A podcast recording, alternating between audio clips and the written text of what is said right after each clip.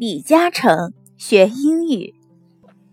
大家一定对名噪一时的亚洲首富李嘉诚先生不陌生吧？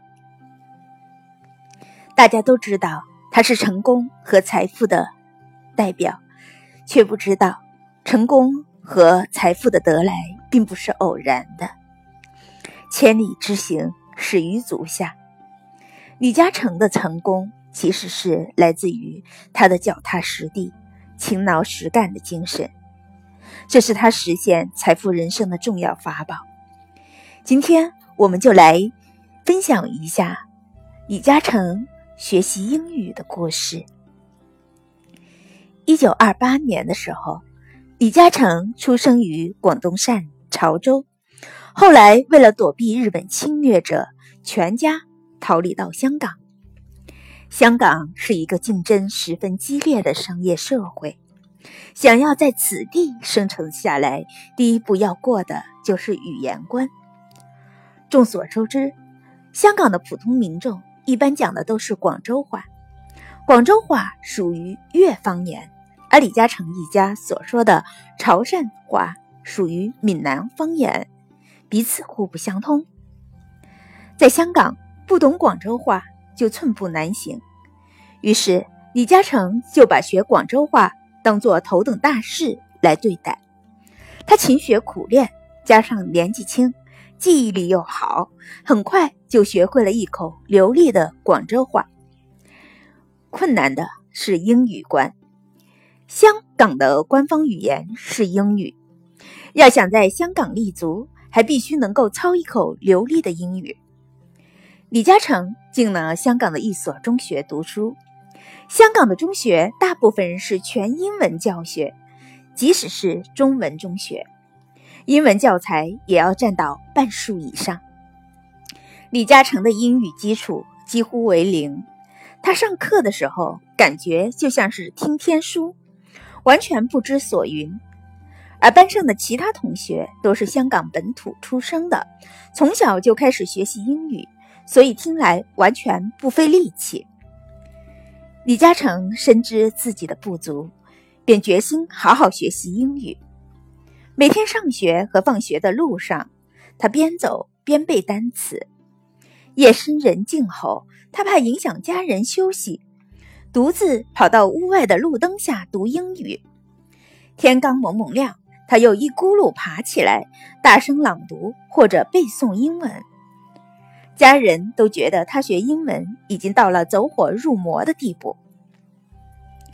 后来父亲不幸病故，迫于生计，李嘉诚不得不辍学，到一家茶楼当服务生。他每天工作长达15个小时以上，但繁重的活并没有消磨掉他强烈的求知欲望。他常常利用短暂的空闲时间默读英语单词，有的时候他怕遭到茶客的耻笑和老板的训斥，就靠在墙角迅速掏出卡片瞅一眼。每天晚上，当其他的服务生都早已睡去时，他依然挑灯夜读，勤奋学习英语。在日后激烈的商场竞争中，广州话和英语使李嘉诚受益匪浅，更使他带来了无法估量的巨大财富。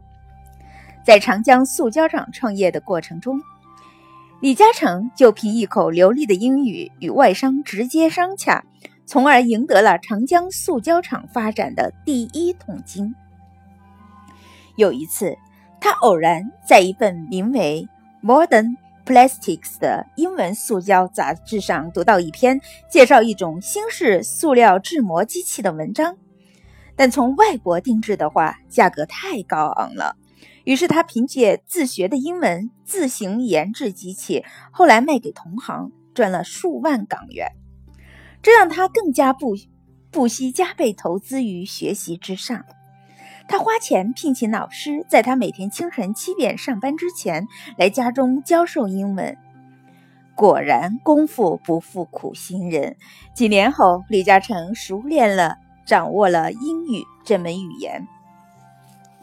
李嘉诚之所以能够成为世界首屈一指的塑胶花大王，更得归功于他苦学来的英语。塑胶业的发展日新月异，新原料、新设备、新制品、新款式源源不断地被开发出来。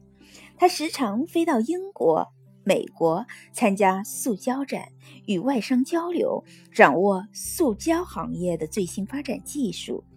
此外，不管是开会还是接受访问，只要对方是外国人，他一概用英语对答，无需翻译。这大大提升了他在海外的知名度和好评度。李嘉诚从不间断业余自学，即使到了晚年，在接受采访时还说：“我每天晚上都要看英文电视，温习英语。”李嘉诚说：“只要勤奋，肯去求知，肯去创新，对自己节俭，对别人慷慨，对朋友讲义气，再加上自己的努力，迟早会有所成就，生活无忧。”